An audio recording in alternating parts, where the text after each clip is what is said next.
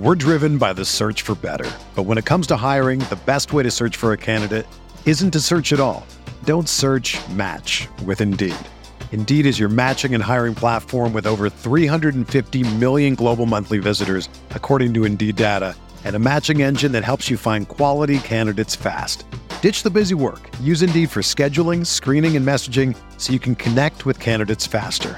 Leveraging over 140 million qualifications and preferences every day, Indeed's matching engine is constantly learning from your preferences. So the more you use Indeed, the better it gets. Join more than 3.5 million businesses worldwide that use Indeed to hire great talent fast. And listeners of this show will get a $75 sponsored job credit to get your jobs more visibility at Indeed.com/Blue Wire. Just go to Indeed.com/Blue Wire right now and support our show by saying that you heard about Indeed on this podcast. That's Indeed.com/Blue Wire. Terms and conditions apply. Need to hire? You need Indeed. Davis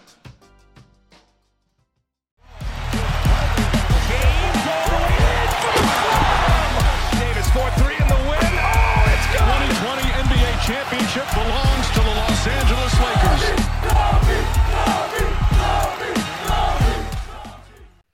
Hello, Lakers Nation. Welcome back to the LakersNation.com podcast. I'm Trevor Lane here for LakersNation.com. We've got plenty of Lakers basketball to talk about today. Sean Davis is with me as usual, but we also have a special guest, and that is Lakers guard Austin Reaves. Austin, thanks so much for jumping on here. Yeah, for sure. Thank y'all for having me back. So, Austin, the Lakers just picked up their first win of preseason against the Golden State Warriors. When we had you on, I believe it was the last time we had you on here, you talked about how difficult it is to defend Steph Curry, about how the first time you were defending him, you felt like you were doing really well, and you looked up in the third quarter and he had like 20-some-odd points. In that win against the Warriors, you got to put a little move on Steph. You spun baseline on him, dunked it. How did that feel? I felt good. I mean, in the moment, in the heat of the game, you don't really think about that much. But my friends definitely were texting me this morning. You know, he commented on the NBA's post of it, which was pretty cool. But you know, he's top five in the league for a reason. I mean, you could argue top three, whatever. So definitely a good move. But it was also better to get the win. Was that something that you've been working on, the little half spin? That's an old Michael Jordan move. There's a famous highlight of him doing that. Was that, or was that just improvised? I've actually always done it. I did it a lot in high school growing up. Kind of went away from it I have no idea why, because it actually works a lot. But it's something that I've done for a long time. But I knew as soon as AD hit a couple threes, I was going to have the opportunity to do it, so I was just setting it up all night. Well, it was a tremendous highlight. I'm sure something that that Steph isn't going to forget next time you guys see him. He's going to be sitting on that one. But this was your first win of preseason against the Golden State Warriors, and I've seen this debate going on quite a bit across Lakers Nation about it's just preseason, wins and losses don't matter. And then there's been the flip side. A lot of people arguing, no, wins absolutely matter, especially for the team, given how preseason went last season where they didn't win a game in preseason. So I need to ask you, Austin, does it matter that you win preseason games? Every time you step on the floor, you want to win. Obviously, with the games that we've played mostly, everybody else, like LeBron, AD, Russ, Pat, they're only playing like the first half, maybe a couple of possessions in the second half. So you don't really invest that much winning into it because you're trying new things. You're trying rotations. You're trying to see guys that maybe is on an E10 or the two-way or whatever. But every time you can pick up a win, you can look back and figure out what you did to be successful in the last 2-3 minutes of the game to seal it. So I wouldn't say it's not important, but you can't really put everything into wins or losses in the preseason because your guys really aren't playing late in the third or fourth. But you can take away good things if you do get wins. Austin, what are some of the differences that you notice with this year's team compared to last year's team? Does it feel like it's a different energy this time around? Yeah, I mean, like you said, energy, which I think Pat Bev does really well. He keeps everybody engaged. You know, he comes to me in the locker room all the time asking me who the refs are, because we're supposed to know, you know, names and stuff like that. But it's just little stuff like that that keeps the team engaged. And then, you know, off the court, everybody's just, you know, around each other. Plane rides on the way home are fun, like music playing. But yeah, it's really just the energy. And, you know, I feel like we've gotten off to a good start in that category. The vibe's been really good. So hopefully we can continue that. As far as I mean, obviously there's some big changes that are coming in. You've got a new head coach in Darvin Ham. We know that you're a very versatile player. You can do a lot of things on both ends of the floor. Looking at the offensive end, do you have a sense of what exactly your role is going to be? There's a lot of different ways that we can see the offense using you. Honestly, I think it's just play basketball at the end of the day. Open, shoot it. If not, you know, you can put it on the floor and make plays for others as well, which I feel comfortable doing. And I feel like, I mean, I've done a decent job in the last, you know, whatever preseason games, showing I have the capability to, you know, put it on the floor and make plays for others as well. But at the end of the day, I'm going to just play basketball. I'm going to try to make the best read every time.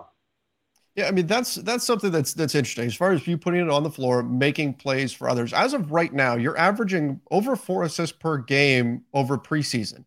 And you've had a lot of really nice assists, especially some assists dropping the ball off onto the baseline, finding guys for dunks, things of that nature.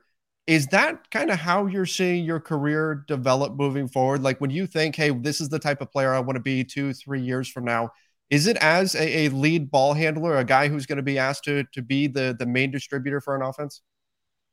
Yeah, I mean, I would like that. And, you know, I feel like that's where I'm really most comfortable at.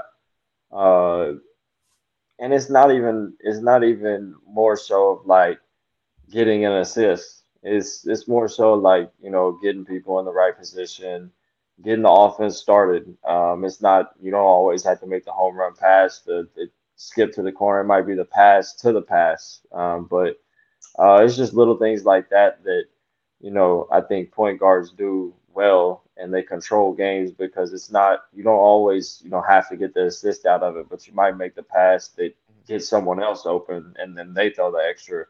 But it's just stuff like that, you know, it's fun for me. It's fun for me to get everybody involved. I remember last night, K9 just come in the game, and I looked at him and was like, you want to touch right now? And he was like, yeah. So I just kind of called a play for him to get the ball in so he can get, you know, a feel from, you know, just coming off the bench. I think it was mid-third.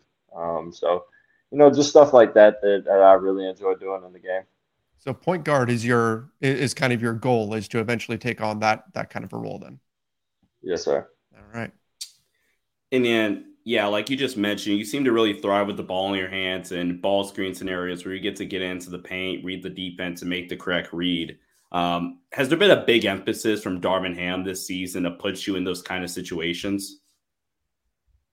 I mean, it's not a huge emphasis. I mean, because when you got a team that's got LeBron, AD, and Russ, they're going to have the ball in their hands the majority of the time. And I mean, I'm a realist. I can understand that, and I understand why.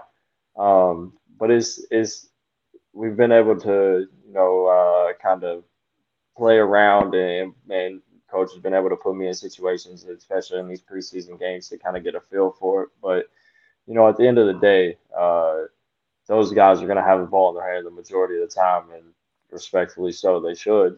And, you know, I'm going to just have to, I mean, play basketball behind them. Just try to figure out, you know, plug and play and make the right play. So talking about the roster in general, how is it coming together for Coach Ham? He mentioned today that he's looking at starting Anthony Davis at the center. What are the pros and cons of doing that, not only for yourself, but as a team as a whole, you feel? I feel like the team's coming together really well. Dennis just came in today, first practice today. And, you know, I feel like everybody, like I said earlier, has got a good vibe about them. Everybody's, you know, encouraging one another. And then on the other side, it's super competitive. Nobody you're not going through a practice where it's 5-on-5 where, you know, if a team loses, they're just, you know, whatever, it's on to the next thing. Like everybody, people are pissed when they lose, which that's what you want. You want competitive guys that, even if it's practice, want to win every possession, every little scrimmage that we have. So with AD at the 5, I mean, I feel like you can do so many different things around that, and then him at the 4 as well. Like you can play big with him at the 4, and then really give rim protection with him, and maybe D Jones or another big behind that. But you know, honestly, AD's, as you see last night, is as good as they are in the league. So 4 or 5, and we're just happy to have him on our team. Well, there's been a lot of debate recently about the starting 5. And look, Anthony Davis at the 4 or the 5, that's certainly a piece to the puzzle here. But I want to give you a scenario here, put you on the spot a little bit here, Austin. Let's say Darvin Ham comes to you and says, Austin, I can't decide. What 5 are you rolling out there in the starting lineup? He says, it's your pick. Who are you starting, and why strategically? What would you be trying to do? Let's say it's for opening night. The matchup is the Golden State Warriors. You are definitely putting me on the spot with that.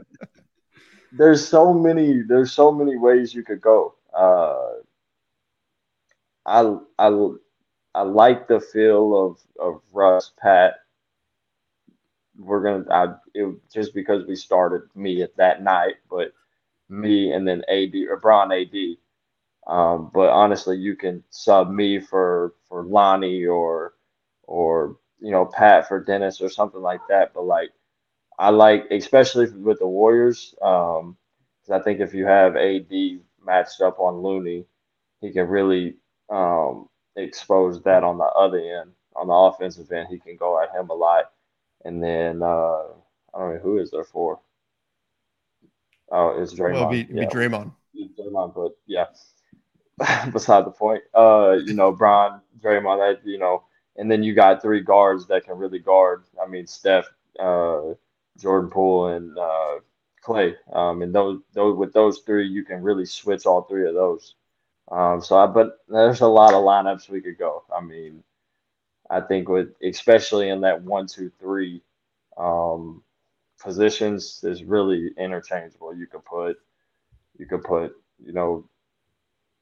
start Lonnie at the 2, and then you can start bigger with Juan at the 3, or Bron at the 3, Juan at the 4, or anything like that. So there's a lot of lineups that I think it's going to depend on who we're playing that we'll see. No, that makes me feel better. See, somebody asked me that earlier today. Who should the starting 5 be? And that's the exact lineup that I put out there was Russ, Pat Bev, you, AD, and LeBron, of course, being on the floor. So, all right. I think I wasn't far off from what we could really see out there on opening night, or at least if you had the call on this one, Austin. What are the big question marks about this team heading into the season? It's been the 3-point shooting, right? There was a lot of guys that were added to this team, but not a lot of guys who were added who specifically bring a lot of efficiency from behind the 3-point line. So how do you feel this team is really shaping up in terms of the outside shooting? And then what do you guys do to generate space on a team that perhaps is going to be viewed by defenses as one that might be lacking in that area? Yeah, I mean, as far as the 3-point shooting as a collective group, I feel like it starts with the offense. Like if we, you know, make the extra pass, or, you know, you can always get a good shot, but if you make the good shot a great shot, then it ends up turning to a wide open 3 or a layup or something like that. But those wide open 3s, you know, your percentage is going to go up. Like we don't have to take tough shots. So I feel like everybody's percentage from 3 is going to be better this year, just because of, you know, the unselfishness of making the next pass or the extra pass to get a great one instead of a good one. But since Darvis got here, the main thing he has preached is space. Like transition, everybody's running wide. You know, we want to give LeBron, Russ, especially the opportunity to go one-on-one with their guys out the break. So I feel like the space is going to be a big thing. And then you got AD and DJ along the baseline for lobs, and AD can actually, pop to the corner, space everything out that way. So I feel like that's what's really going to help is just preaching what he's preached so far as like running habits and, doing the right things to get those guys in good opportunities for them to be able to have a one-on-one matchup to get to the hole. It seems like this season with this new defensive scheme with Coach Ham, you're taxed with more defensive responsibility. What would you say is the biggest difference between your role from this season and last season on that end of the floor? I mean, he preaches guard your own. There's not a lot of switching.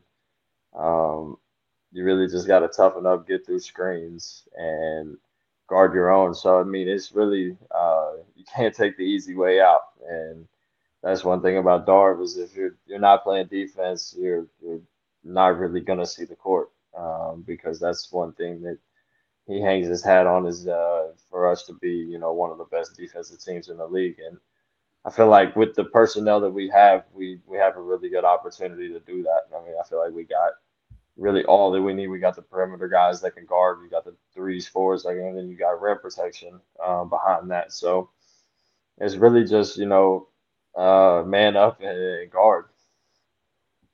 And then last question for me personally, Austin, in what area personally do you feel you've improved in the most from last season? I feel like, just strength and, making plays in tighter situations, like ball screen stuff. And it really just being a year more knowledge. You can't really – college is a high level, but it's not what the NBA is. Everybody's taller, longer, stronger, faster. So you gotta honestly figure it out. On another standpoint when you get to this level. So having that year of kind of just not sit back and just watch, but learn as you go on and learn kind of the little things that you can do to, not get a pass deflected or just little stuff like that. So I think just the year all in all is a big help. Now, Austin, I was in Vegas earlier in the week covering you guys when you played the Suns and the Wolves there. When LeBron was asked about you after the Phoenix game, he said that he loves you because all you do is golf, chill, and play basketball. Is that an accurate description? Is that a good summation of who Austin Reaves is? That's very, very accurate. I'm trying to get Bron to come to the course with me, but it's a work in progress. But that's it. That's what you see is what you get. I'm not gonna ever cause any. I'm kind of a more quiet person in the gym, and when I'm not in the gym, 90% of the time I'll be on the golf course. So that's it. Does it ever hit you, or do you ever stop and think about how far you've come in a year? I mean, when you look at this situation, right? It was just over a year ago when you were in Vegas and you were competing for a spot on this team. And now you've got a guy in LeBron who is in the argument for the greatest of all time, that has done some incredible things both on and off the floor. And when asked about you, he says, I love Austin Reaves. I'm a fan. I'll be a fan of his for his entire career. How does that feel? I mean, it's special. I personally, I don't really think about it right now. I mean, I just kind of keep my head down and, I got to do what I got to do to, stay around. But definitely when I go home or I talk to my friends back home, they're like, basically what the hell is going on? Like you said, arguably the greatest player ever, saying those words about me is somewhat unbelievable to them. And, that's my guy. I mean, since day one, since we were in Vegas last year, I mean, he's treated me with nothing but love. So, I mean, it's special for sure, but he's just another guy to me just because, right.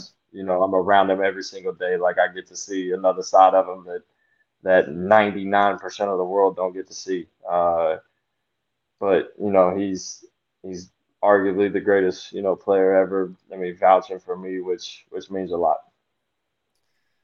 Right. Well, Austin, I want to thank you again for taking the time here with us. We really appreciate it. And, you know, you've got Lakers Nation in your corner. Lakers fans are excited to see what you're going to do this season and can't wait for the team to really kick things off with the regular season game one against the Golden State Warriors. For sure. Same. I appreciate y'all for having me, and we'll probably do it again. Absolutely. Absolutely. Let's do it again soon. Sounds good. Y'all have a good one. Thank you. You too. All right, Sean. Austin Reaves. Let's start there. We need to talk a little bit about this Anthony Davis at center situation, but Austin Reaves, what's your big takeaway here? What did you think? I feel like this year's team, or maybe this is just my personal read about him, but I was grinning ear to ear the whole time because it feels like this team, and maybe Austin specifically, it's just so detail-oriented. And like when he was talking about how, I love this little bit where he said, you know, every shot's a good shot because you're an NBA player, right? But, you know, passing up a good shot for a great shot, making the extra pass, and how much more, you know, this team seems to be paying attention to small, minute details. It's awesome to hear. And then, I'm pumped, man. Listening and being able to talk to Austin for a little bit was awesome.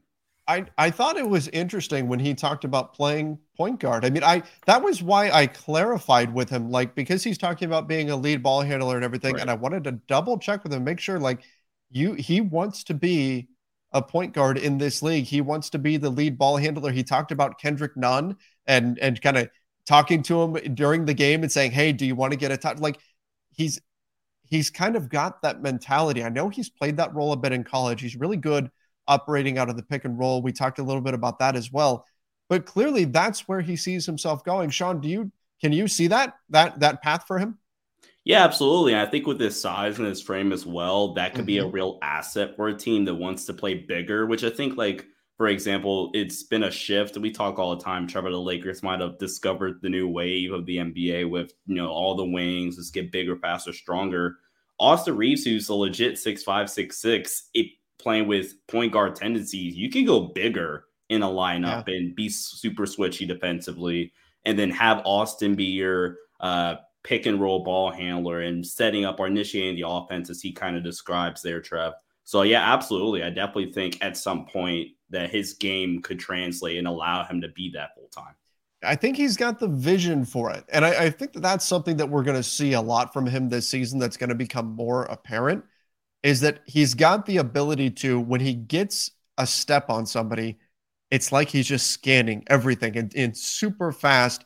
The way he recognizes exactly what's going on in terms of just his processing speed, he understands where that pass needs to go, and he just fires it to where it needs to be. Again, just reading the floor, he does such a great job of that. I could definitely see him in that role, and I think with his size, it allows you to do a lot of things. Because he's 6'5", you could play him as a lead guard, you could play him alongside another guard who can handle the basketball, and you can be able to have multiple ball handlers on the floor at the same time. If he's a guy that the ball gets switched to on, say, the weak side, he's going to be able to attack the closeout off the dribble and make the correct read.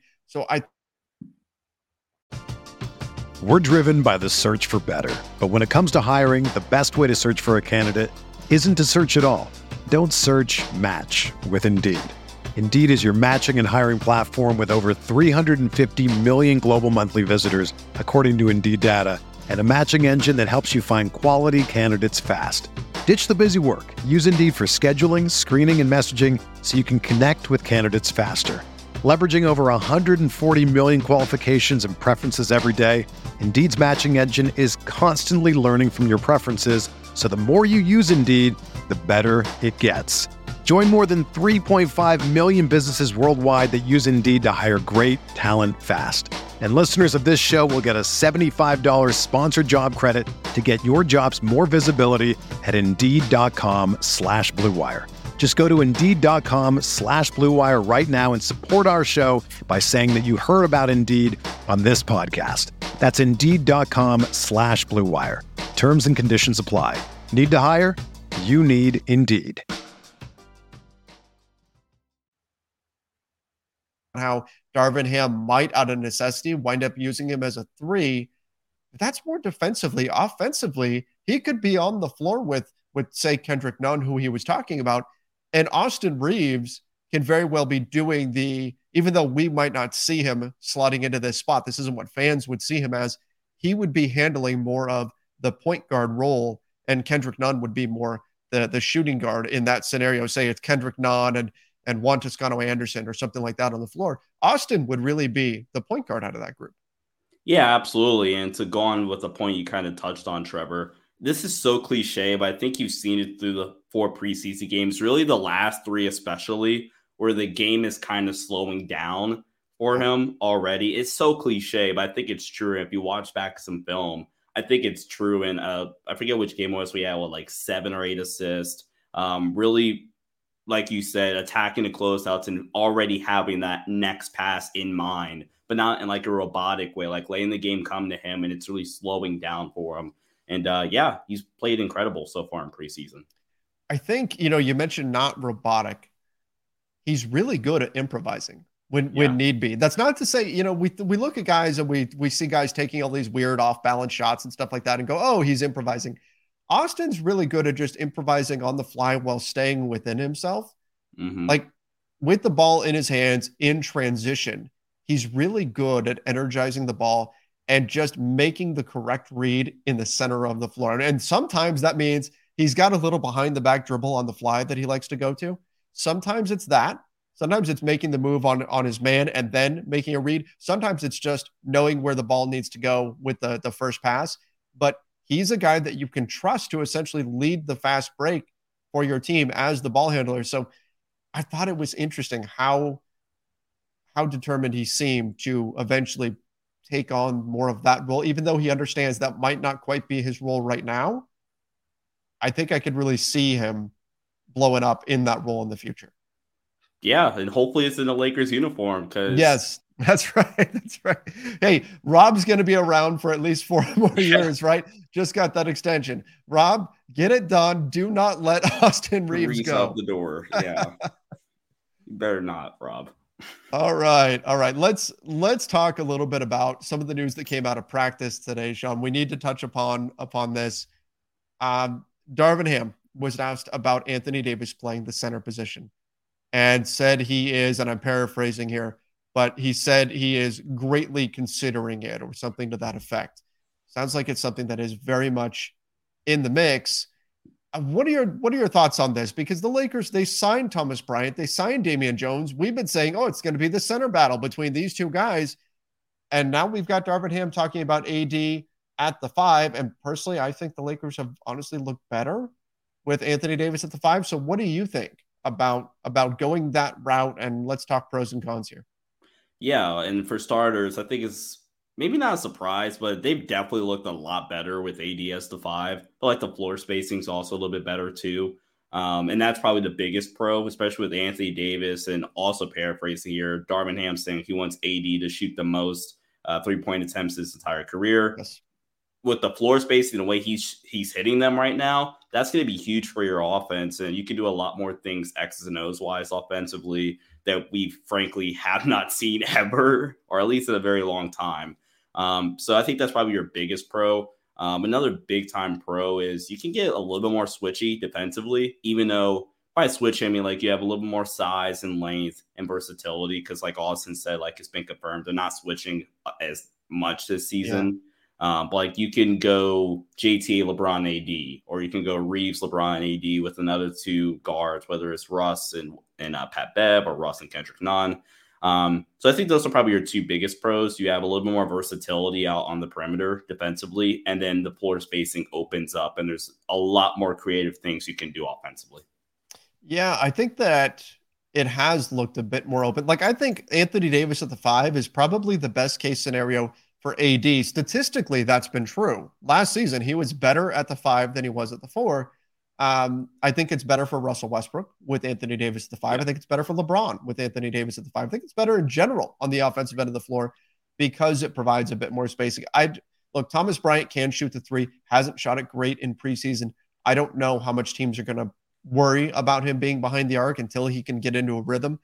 Damian Jones can be a vertical threat, but it hasn't looked as clunky when Anthony Davis has been at the five. And then the domino effect there, if AD is at the five, that puts an Austin Reaves into the starting lineup. Maybe it's a Kendrick Nunn. Maybe you're putting in another one of these guards/wings. The downside, though, being, first of all, the Lakers have struggled a little bit on the glass. And I'm being kind when I say a little bit. That's it. It was a big problem for a few games here in preseason. Their ability to stop opponents from grabbing offensive boards. It was a challenge last season. It did not look good here in preseason. I don't think you're going to fix that by starting AD at the five. You're going to gain some things. Rebounding is not one of those things. So if LeBron is your four, Anthony Davis is your five, Sean, can you still mitigate the rebounding issue? Like, can you still make strides there? Assuming that you're talking about maybe it's Reaves as your three. I mean, we've been talking about him as a point guard, so you'd be a bit more undersized in that scenario. Yeah, this is just my outlook on rebounding in general, and maybe this is stubborn and foolish of me, but I feel like I'm having the same problem on my own personal team. It doesn't really matter, in my opinion. It doesn't matter how big and tall you are, because the Lakers got some size. They can run some really big lineups, but like if you're not actually like physically going to find a man and boxing him out, who cares? Like that size means nothing because some dude is freaky athletic. It's going to come right by you, shove you in the back, and grab the rebound from you, right? So maybe that's a bold take, but I don't think the size matters. As long as like they were making a conscious effort to actually go box out, I think they'll be fine. And that's been the biggest problem in preseason, whether they're running a bigger lineup or a smaller lineup. It's the boxing out, because they ran some big lineups in preseason and they still can't rebound. So I don't know, man. I think it'll be fine if AD's at the five and you're running a smaller lineup as long as you go box out. All right. So you heard it here. Sean Davis says size doesn't matter. Okay. That's definitely how people are going to hear that. But you think that this is more of a habit thing, right? Where in terms of getting the guys to get into the habit of consistently boxing out, that is really the cure to the rebounding issue, more so than, we just need to put more bigs onto the floor. Yeah, absolutely. I'm not saying it's going to completely fix it. You're going to be the greatest rebounding team ever. But like right now, we gave up, 15 offensive rebounds in the first few games, and then I think it dropped down to 9 maybe for the Minnesota game, and then shot back up for the Warriors game, I believe. Like, that number, anything below 10, I feel comfortable with. You're not giving up 15 offensive rebounds a game if you're actually going to go box out and then go get the ball. So, yeah, I think you'll solve a lot of your problems if you just focus on boxing out. You'll solve way more problems than just size. I will say there are times when a lot of offensive rebounds are okay. For example, if you're playing great defense and a team is shooting horribly, they're going to have more opportunities for offensive rebounds. You can't get offensive rebounds if you don't miss the shot, right? So there's a positive spin to this at times, but we've seen situations where the Lakers really should have controlled the defensive glass, gotten the rebound and gone the other way, and they haven't. So that's not what I'm talking about. But just if the Lakers do clean up the offensive rebounding, it might not always be apparent if they've done so just by looking at that offensive rebound column. You also have to factor in how well an opponent is shooting and how many shots they're taking. What's the pace of the game? Those two things also matter when we're looking at the offensive rebound column. Another negative to Anthony Davis at the center, there is this idea that AD is going to be more likely to get hurt if he's playing the five than the four. Do you agree with that premise? And I'm assuming, like, the idea behind that is, like, you don't want AD to be banging down low as much. Yes. Yada, yada. Okay. Like, because technically, if AD's your five, who else is going to guard the bigs? But I think this was the point I talked to you off camera, Trevor. Like, for opening night, sure, have AD be the starting five, right? But I'd be surprised, and I could be wrong, but I'd be surprised, Trev, if it's a 7-game playoff series you're facing, I don't know, Memphis, right, where 80's going to be the starting five against a healthy Jaren Jackson Jr. and Steven Adams, right? Or the Timberwolves with Cat and Rudy Gobert. I think in certain matchups, he won't be the starting five. Those two in particular, especially when both teams are healthy. But, like, again, opening night, Golden State. Also, I had to laugh when he said Draymond. Opening night against the Warriors, and you're Kevon Looney's the starting center and Johnson Kuminga's the four, sure, why not? Go AD at the five. I think the starting center from game to game is going to be very much matchup dependent. Yeah, I think it can. I think he does. Darvin Ham does have the ability to kind of mix and match things on the fly as he sees fit. But statistically, AD was so much better as a five last year. I know, like Thomas Bryant and Damian Jones were brought in to really compete for that starting center job. And I wonder if we just ultimately wind up back at, more often than not, Anthony Davis at the five is the best idea anyway.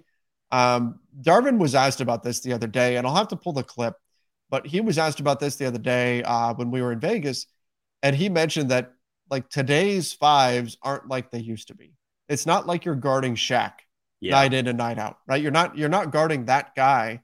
So it's not as physically punishing as it once was, but I think you're right. I think there are still some matchups. Steven Adams, Jonas Valanciunas, if you're going up against Rudy Gobert, like there's going to be some more physically demanding matchups, and maybe for those ones you can swap things out a bit.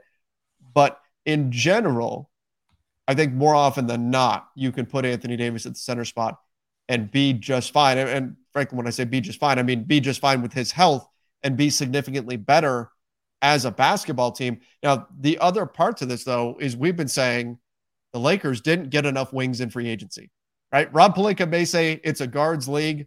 Oh. It's not. It's a wings league. But this is, in this situation, we had been talking about how the Lakers didn't get enough wings in free agency and that Anthony Davis playing the four helps to mitigate that because there's a domino effect, right? Anthony Davis playing more minutes at the four means LeBron playing more minutes as a three, which means less wing depth that you need on your roster.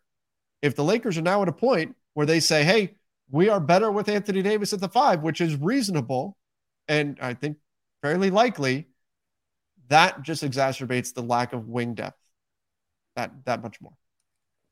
Absolutely. And that could this also be another reason why they haven't pulled a Pacers trade? Because, and the reason why I asked that, Trevor, is because if you really feel your best lineups are going to be with Anthony Davis at the five, what's the point of doing a Pacers deal?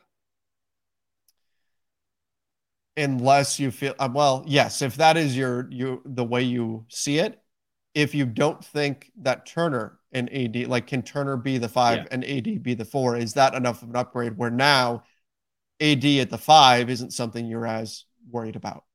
Yeah. I mean, that's the other side to it. But yes, like ultimately, if you believe that you're getting the way to get the best out of Anthony Davis is to make him the center, well, then you make him the center because getting the best out of Anthony Davis is more important than anything else on the roster right now.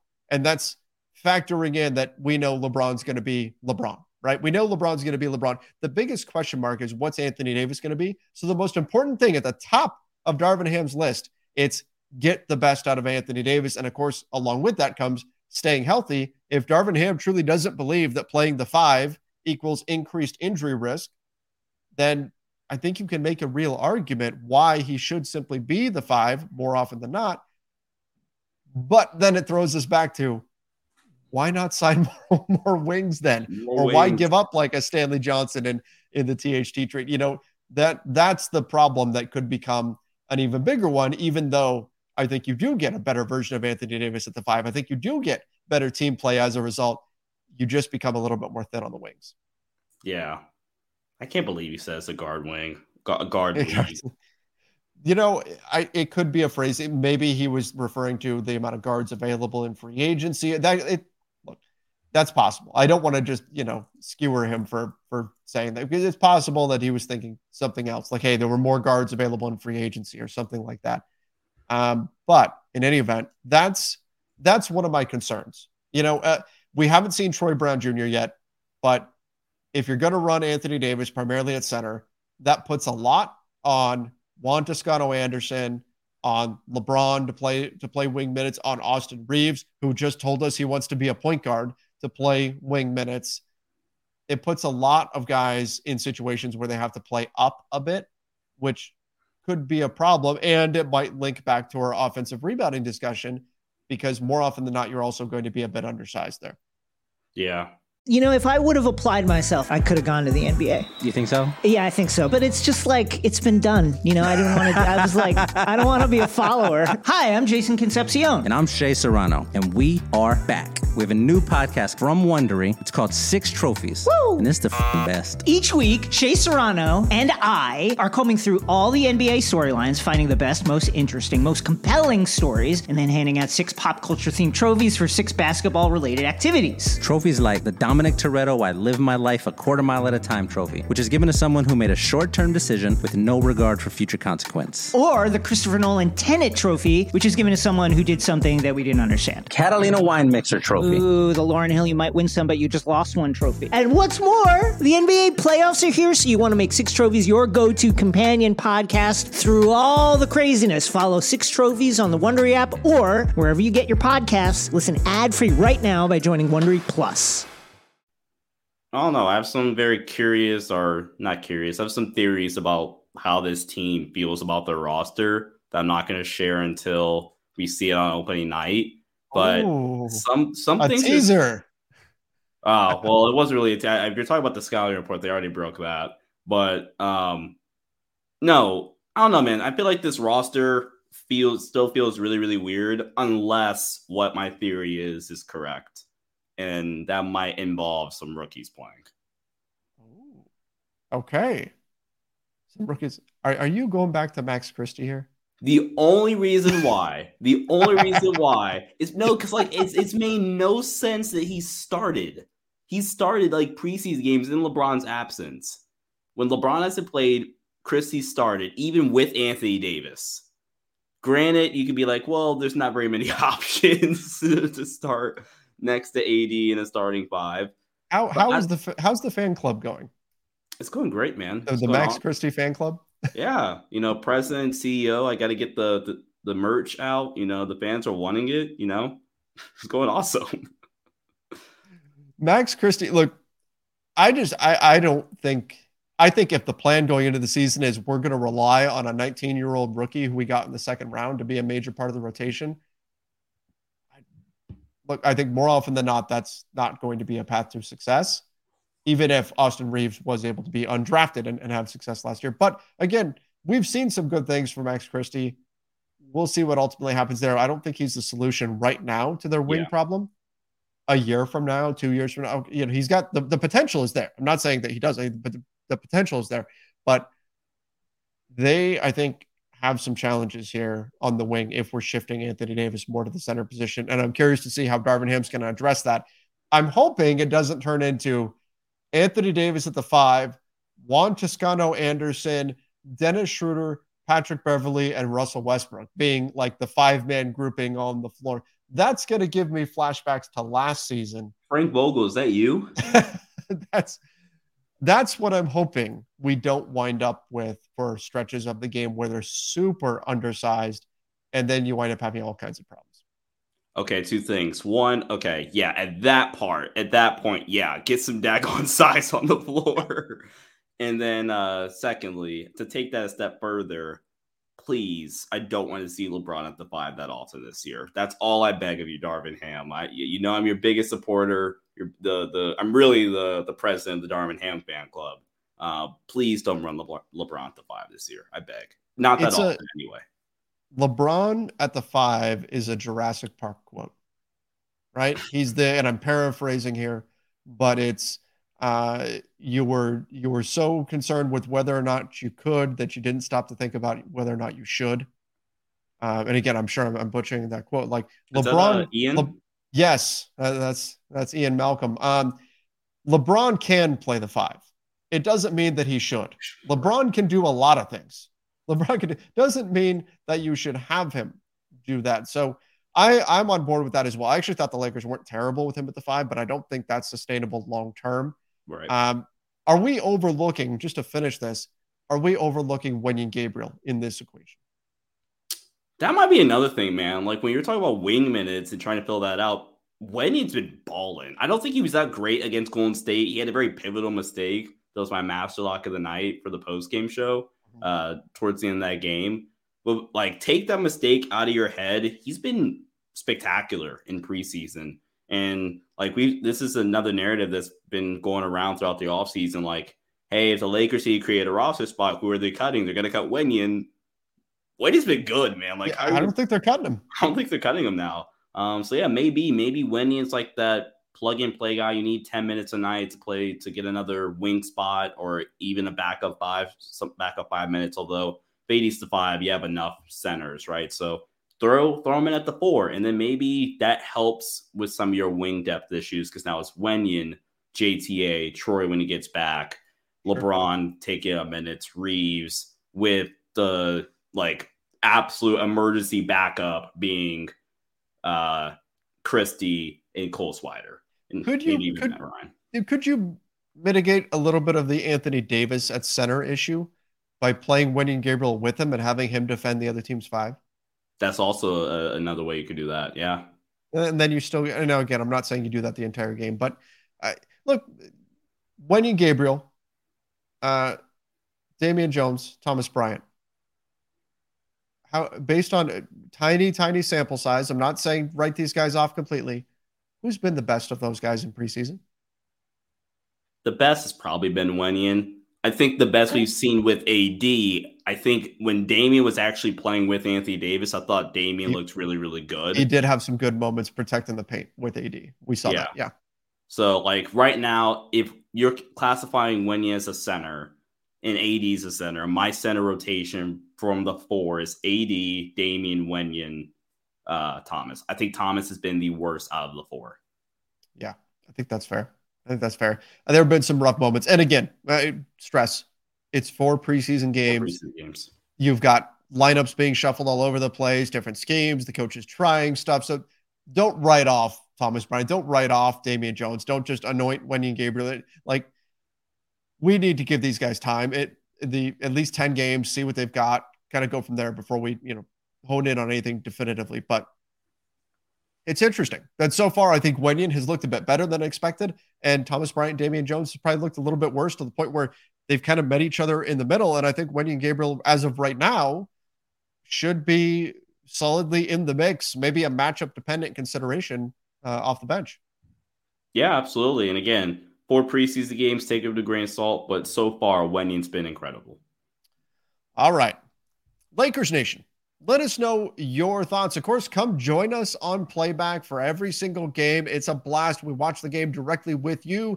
We chat with you guys as the game is on. We do a little bit of play-by-play, breaking down everything that's happening in the game. So come join us over on Playback. Use the link in the description on our YouTube channel. I'll put the link in our podcast notes as well. So if you're on Apple Podcasts, Spotify, wherever you listen to podcasts, listen to this, you can check that out and come join us. The room is capped, so make sure that you get in early and come watch Lakers games directly with us on our Lakers Nation stream. And also make sure, of course, you are subscribing to the Lakers Nation YouTube channel and the podcast feed over on Apple Podcasts, Spotify, wherever it is that you listen to podcasts. Sean, that was a lot of fun. Thanks for joining me for this one. Absolutely, bro. It was a ton of fun getting to chat with Austin, chatting about the roster. And then one quick note about the Playback streams. Again, guys, make sure you guys tune in at what's the next game, Wednesday night against Minnesota again. If you guys want to see me go absolutely crazy in a close game this year, make sure you guys come check it out. It was a ton of fun watching our Warriors game with you all. So, yeah, come check it out. All right, guys. Till next time, everybody. See ya and stay safe. The headlines remind us daily. The world is a dangerous place. The elites in charge say everything's fine, stop noticing, but you know better. And your gut knows that time is short to prepare for a world that is 4 missed meals away from chaos. My Patriot Supply has helped over 3 million families become more self-reliant and is the company Americans trust to prepare. Go to MyPatriotSupply.com and secure their best-selling 3-month emergency food kits. Each contain delicious breakfasts, lunches, and dinners, averaging over 2,000 calories per day. Secure at least one food kit for each family member. For a limited time, save $200, plus get free shipping on all their Ready Hour 3-month emergency food kits. You're not ready if it's not Ready Hour foods. My Patriot Supply also has solar power generators, water filtration units, biomass stoves, heirloom seeds, and critical survival gear. Shop MyPatriotSupply.com today. MyPatriotSupply.com.